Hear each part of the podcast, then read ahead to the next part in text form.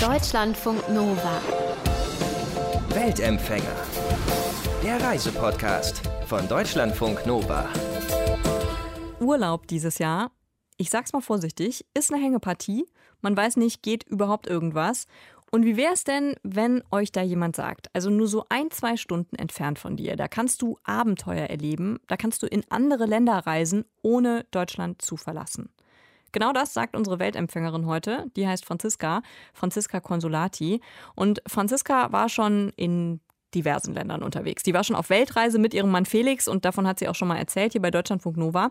Und jetzt hat sie aber ein etwas anderes Reisebuch geschrieben und das heißt In Deutschland um die Welt. Und genau darum geht es auch. Also wie kann ich das, was ich sonst in anderen Ländern entdecken will, zum Beispiel die Natur in Australien oder die Tiere in Finnland, wie kann ich das auch in Deutschland erleben? Es klingt erstmal ein bisschen schwierig, aber Franziska hat ja zum Glück jede Menge solche Beispiele gesammelt und sie wird uns jetzt welche davon vorstellen. Hallo Franziska, schön, dass du da bist. Hallo, schön, dass ich da sein darf. Danke sehr. Sehr gerne. Lass uns mal direkt mit einem Beispiel aus deinem Buch anfangen und das ist die Wüste. Wie bitte kriegst du denn eine Wüstenerfahrung in Deutschland? Vor allem über den Wüstenhimmel, würde ich mal sagen. Mhm. Ich war echt schon ein paar Mal in der Sahara, auch in anderen Wüsten und war nachts eigentlich am meisten beeindruckt. Dadurch, dass man so entlegen ist und so weit weg von wirklich Zivilisation, hat man natürlich unglaubliche Nachthimmel. Und da habe ich auch zum ersten Mal gelernt, wie orientiert man sich am Nachthimmel? Welche Sternbilder gibt's? Wann sieht man welche Planeten? Und dachte eigentlich, dass ich für solche Erfahrungen immer wieder in die Wüste zurückkommen muss, bis dann ein Freund von den Sternparks in Deutschland erzählt hat. Das sind die vier dunkelsten Orte in Deutschland. Aktuell gibt es eben vier. Mhm. Und die sind zertifiziert und müssen sich auch aktiv um diese Dunkelheit bemühen. Da gibt es dann eben klare Vorschriften. Und selbst dann habe ich noch nicht so ganz dran geglaubt, ehrlich gesagt, war dann aber zum ersten Mal selbst in einem dieser Sternparks, und zwar in dem in Bayern. Das ist die Winkelmoosalm. Die ist fast vor meiner Haustür. Da war ich zum ersten Mal bei Neumond, also perfekte Voraussetzungen.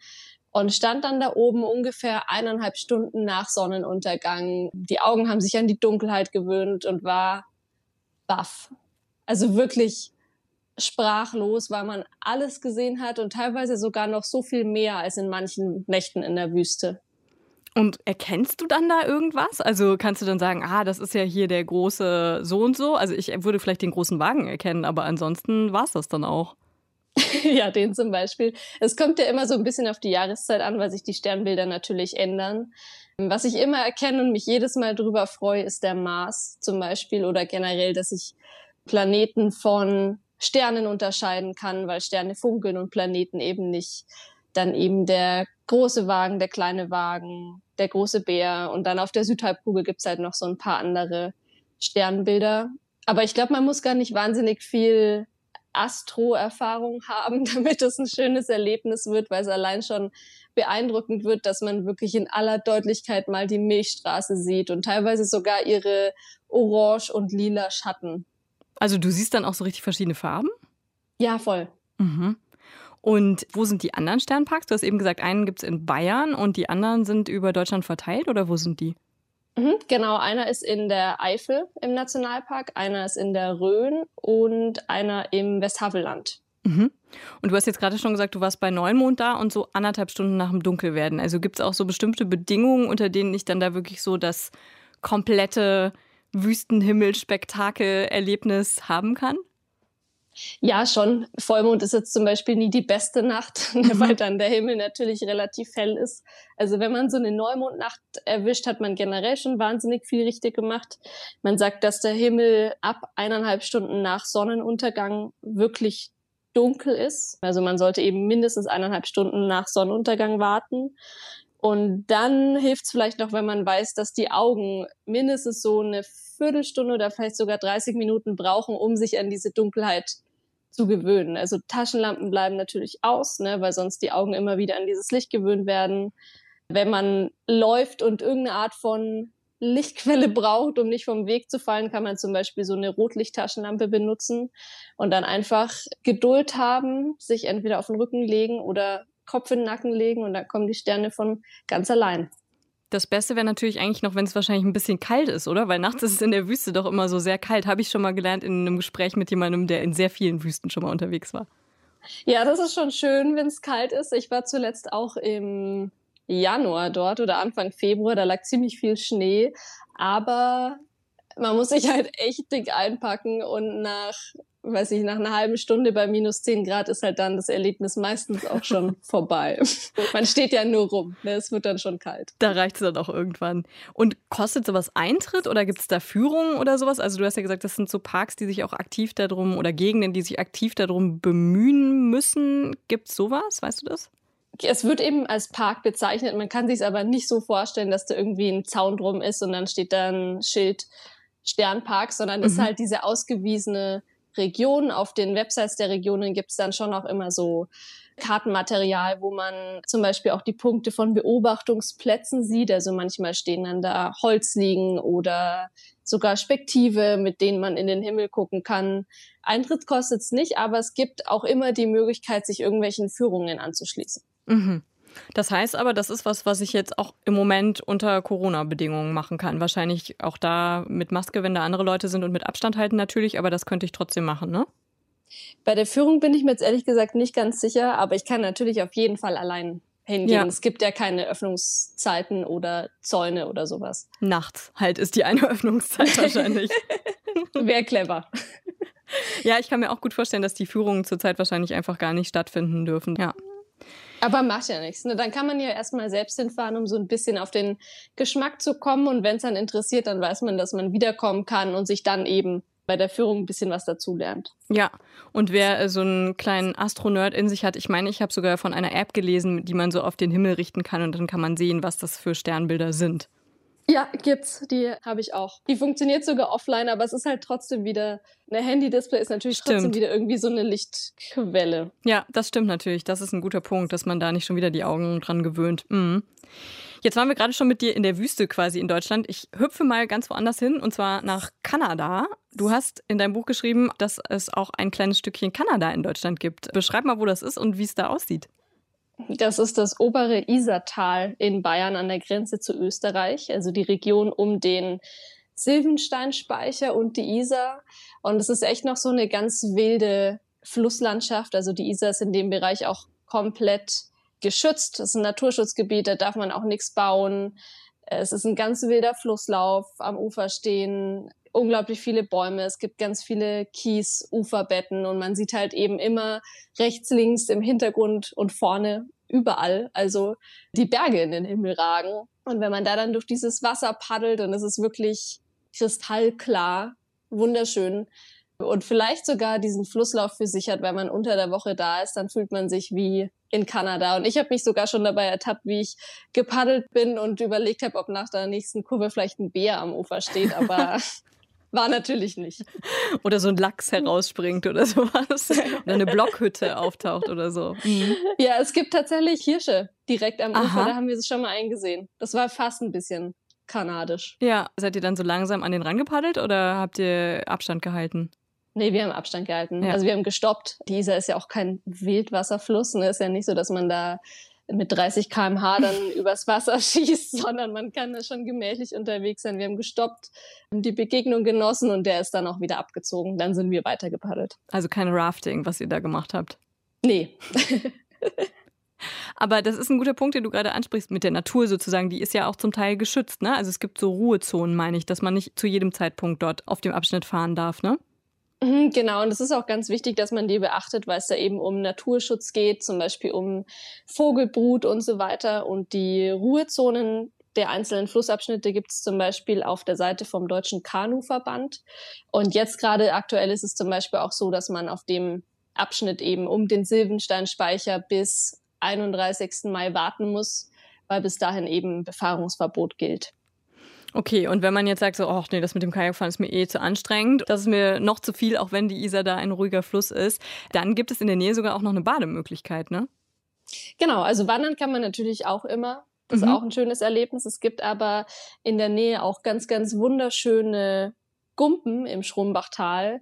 Das ist allerdings bei mir im Buch kein Kanada-Erlebnis, sondern ein Australien-Erlebnis. Sag uns nochmal schnell, was eine Gumpe ist. Also Gumpe ist, sagt einem jetzt vielleicht nicht direkt was? Ja, stimmt. Gumpe ist ein natürlicher Pool, also natürlicher Felspool, den das Wasser einfach über Zeit in den Fels geschliffen hat. Mhm. Und weil es in der Regel Bergwasser ist, ist dieses Wasser auch sehr kalt. Das kann man vielleicht wissen.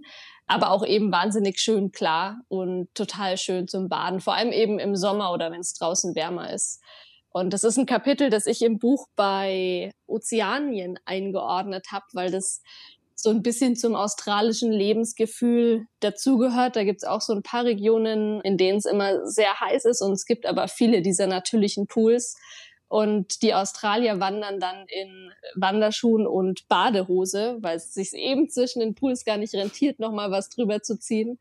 Genau, und das könnte man auch da erleben. Also Kanada auf der einen Seite und dann zack rüber nach Australien. Innerhalb und, weniger Kilometer. Ja, einmal um die Erde. Und das ist ja auch wieder was, was man auch unter Corona-Bedingungen machen könnte. Ne? Also wenn ich jetzt sagen würde, ich packe einfach den Bikini oder den Badeanzug und meine Wanderschuhe ein, das könnte ich ja im Sommer auch machen, ohne dass ich da jetzt mit anderen Leuten unbedingt direkt in Kontakt komme, oder? Na klar. Mhm. Auch das ist ja kein ähm, irgendwie öffentliches Freibad oder sowas, wenn da andere Menschen sind. Klar, je nachdem, wie die Lage dann ist, kann man natürlich Abstand halten, aber es ist ja ein Naturraum. Kann man in diesen Gumpen eigentlich richtig schwimmen oder sind das eher so flache Pools? Also ist das so, dass man sich da so reinsetzen kann oder könnte man wirklich so ein, zwei Schwimmbewegungen machen? Die sind so unterschiedlich. Also es kommt natürlich einerseits auch voll auf den Wasserstand an, aber mhm. es gibt schon einige, die so tief sind, dass man schwimmen kann. Jetzt nicht Bahnen, ne, weil die sind natürlich selten 50 Meter groß oder gut. 20, aber es ist schon tief genug, damit man sich drin bewegen kann. Okay, also natürliche Felsfreibäder sozusagen. Ja. Und weil wir eben Corona jetzt schon ein paar Mal angesprochen haben, dein ganzes Buch, da habe ich mich auch gefragt, ist das denn eigentlich ein Corona-Buch? Also ist das für die Zeit jetzt extra entstanden oder wie siehst du das? Also die Erkenntnis, dass wir eben nicht immer in die Ferne reisen müssen, um unvergessliche Abenteuer zu erleben. Die hatte ich zum Glück schon vor Corona, mhm. sonst hätte ich mich jetzt auch echt schwer getan, glaube ich. Ganz, ganz konkret, die Buchidee ist schon letzten Sommer entstanden, also im Sommer 2020. Mhm. Da habe ich es dann auch angefangen zu schreiben, aber ich hoffe so sehr, dass es kein Corona-Buch ist, sondern wirklich das uns die Botschaft, dass wir auch in unserer Heimat viele Abenteuer erleben können und dass Deutschland einfach wahnsinnig vielseitig ist, dass die viel länger währt als die Pandemie. Mhm. Also Deutschland scheint einem ja oft so ein bisschen spießig als Reiseland. Ne? Also das hat fast so ein bisschen so einen langweiligen Touch, so ein bisschen piefig irgendwie. Also zumindest für Leute, die daran gewöhnt sind, dass sie Fernreisen machen, dass sie irgendwie in Asien waren, dass sie in Lateinamerika waren, wo auch immer. Ähm, inwieweit kannst du dem wirklich mit Überzeugung sagen, nee, ist es nicht. Man kann auch hier schöne, interessante Dinge erleben, außergewöhnliche Dinge es ist halt immer Ansichtssache. Ne? Mhm. Ob ich jetzt dem Land die Chance gebe oder ob ich von vornherein sage, mm, nee, ist mir eigentlich zu langweilig. Also klar, wenn ich ins Auto steige, losfahre und sage, boah, das wird bestimmt total langweilig, dann ist die Wahrscheinlichkeit halt leider auch sehr groß, dass es eben nur langweilig werden kann. Mhm. Aber wenn ich eben den Blick schärf und Deutschland oder generell, egal wo ich hinfahre, mit den Augen oder mit der Neugierde eines Reisenden betrachte und eben genauso aufgeschlossen unterwegs bin, wie ich es auch im Urlaub bin, dann können wir hier ganz, ganz großartige Erlebnisse sammeln. Mhm. Ja, ich muss auch sagen, als ich dein Buch gelesen habe, hat mich einiges auch wirklich überrascht. Also auch Dinge hier in der Region, wo ich mich eigentlich auskenne, die ich nicht kannte. Ging dir das auch so, als du das Buch geschrieben hast, dass du gedacht hast, so, oh wow, okay, einige Sachen haben mich selber auch überrascht auf jeden Fall? Boah, voll. Mhm. Also jeden Tag eigentlich bei der Recherche. Ich hatte dann irgendwann mal, als ich noch in dieser Ideensammlung war, mir halt viele Screenshots und Anregungen in so einen Ordner auf meinen Desktop gespeichert, einfach als ja, als Mindmap irgendwie. Und als ich dann ein paar Tage später oder nach einem Wochenende diesen Ordner wieder geöffnet habe, war ich so baff und hatte echt manchmal kurz den Gedanken, also sind das jetzt wirklich die Bilder aus Deutschland oder ist mir da irgendwas von der Festplatte reingerutscht von der letzten großen Reise oder so? Also ich war echt ganz, ganz oft wahnsinnig überrascht und das wurde sogar immer noch mehr, weil dann eins zum anderen kam bei der Recherche. Mhm. Ja, Eine Sache, die ich total spannend fand, war, also du hast ja auch Tiere in deinem Buch, also Tiererlebnisse, zum Beispiel, dass man Huskies treffen kann oder sogar Rentiere, das fand ich auch sehr interessant. Und auch Wale. Also man kann in Deutschland auch Wale sehen, ne? Kannst du da mal ein bisschen mehr darüber erzählen? Ja, total gern. Vor allem, weil das alles keine Erlebnisse sind, wo wir in den Zoo gehen, ne, sondern das sind schon freie Tiere oder Tiere, die sich hier irgendwie eben wohlfühlen und das ihre Heimat nennen. Und gerade bei den Wahlen war ich auch so wahnsinnig überrascht, weil ich immer schon oder in meiner Jugend schon den Traum hatte, dass ich irgendwo mal, abgesehen von so einer Whale-Watching-Tour, zufällig Wale sehe, ne, vom Strand aus. Und das war so viele Jahre lang ein Traum und ich habe echt eine Weile gebraucht, bis ich mir den verwirklichen konnte. Einfach auch, weil ich immer dachte, dass ich dafür ganz weit reisen muss. Und im Endeffekt habe ich dann Wale gesehen, als wir auf Weltreise waren, der Felix und ich, und in Neuseeland. Und da habe ich in einem Café gearbeitet, es war gleich am Strand. Und irgendwann habe ich eben von dieser Veranda aus, stand ich da, habe mich mit Gästen unterhalten, gesehen, wie eben aus dem Meer diese Walfischflosse ragt. Und in dem Moment ist dieser Traum in Erfüllung gegangen. Und ich habe es unglaublich genossen. Ich war wahnsinnig glücklich und dachte mir, okay, Vielleicht ist es das erste und letzte Mal, weil du vielleicht oder wahrscheinlich auch nicht wieder so schnell nach Neuseeland reisen wirst. Und als wir dann wieder zu Hause waren, habe ich von Wahlen auf Sylt gelesen oder vor Sylt mhm. und gelernt, dass ich gar nicht so lange hätte reisen müssen, um Wale zu sehen, weil es nämlich in der Nordsee vor Sylt Schweinswale gibt und die teilweise auch wirklich so nah ans Ufer rankommen, dass man die vom Strand aus sehen kann.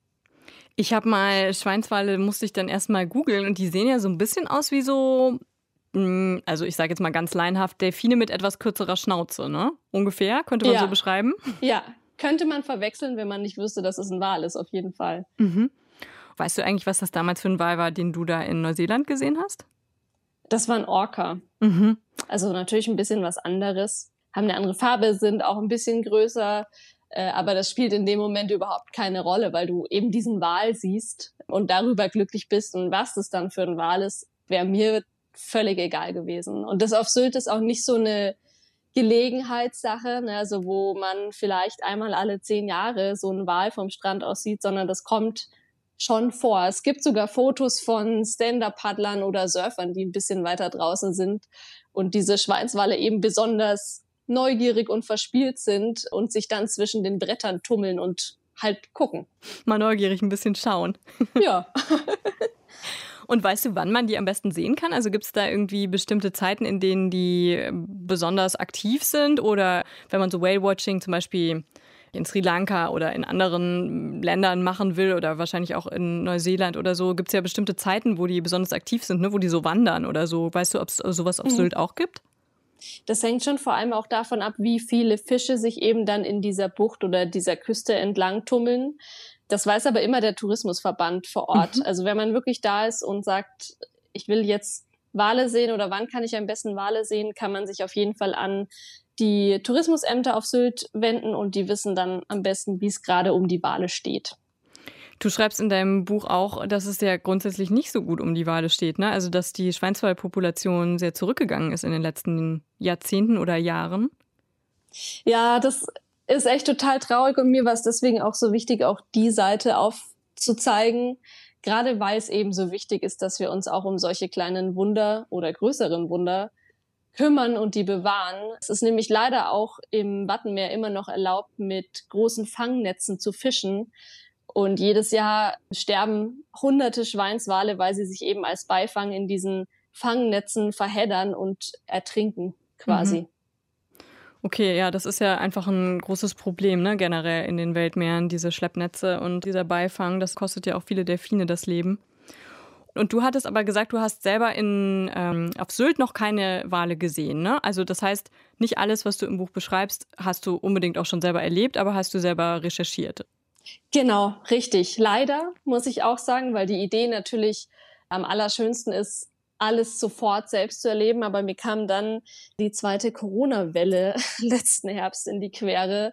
Und als ich am tiefsten in der Recherche gesteckt bin, kamen dann halt ne, wieder Übernachtungsverbote, Reiseeinschränkungen und die haben natürlich auch mich betroffen. Ich wollte jetzt nicht wegen der Recherche mich allem widersetzen. Mhm. Und habe dann eben die Erlebnisse, die ich selbst noch nicht kannte, von zu Hause aus, aus meinem Wohnzimmer raus recherchiert.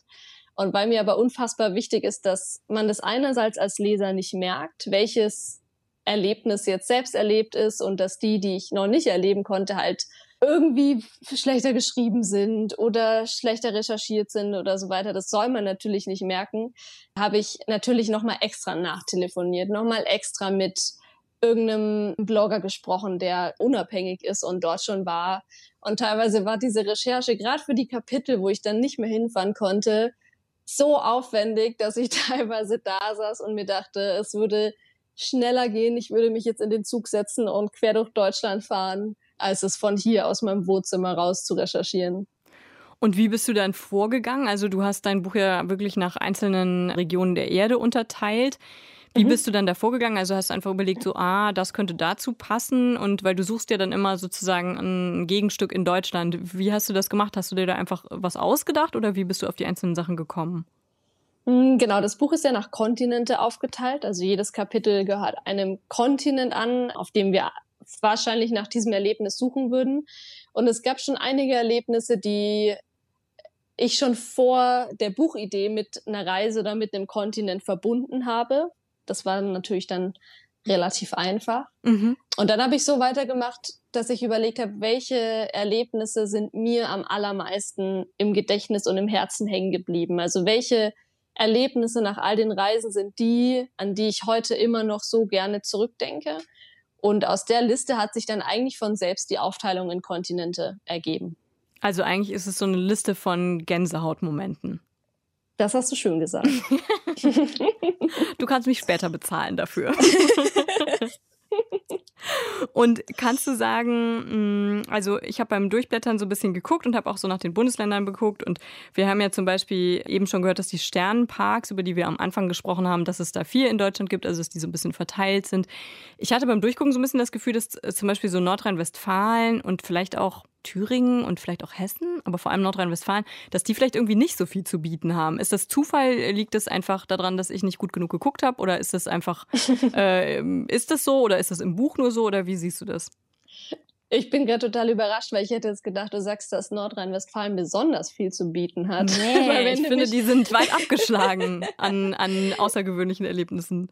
Nee, da findet schon ganz schön viel statt. Auch ganz schön viel in kultureller Hinsicht. Also Tempelbesichtigungen, Moscheebesichtigungen und so weiter. Mhm. Und ich könnte jetzt auch gar kein Bundesland sagen, wo ich jetzt behaupten würde, da gibt's am meisten oder da gibt's das Beste, weil wirklich alle Erlebnisse so gut quer durch Deutschland verteilt sind und weil wir überall so viel erleben können, dass ich fast behaupten würde, dass jeder, egal wo er aus Deutschland herkommt, im Umkreis von einer Stunde von seiner Haustür irgendein Erlebnis hat, das auch im Buch vorkommt. Und ich hoffe, ich lehne mich da jetzt nicht zu weit aus dem Fenster. Sonst schreibt uns und sagt uns, hey, in meiner Region ist nichts und dann gucken wir nochmal.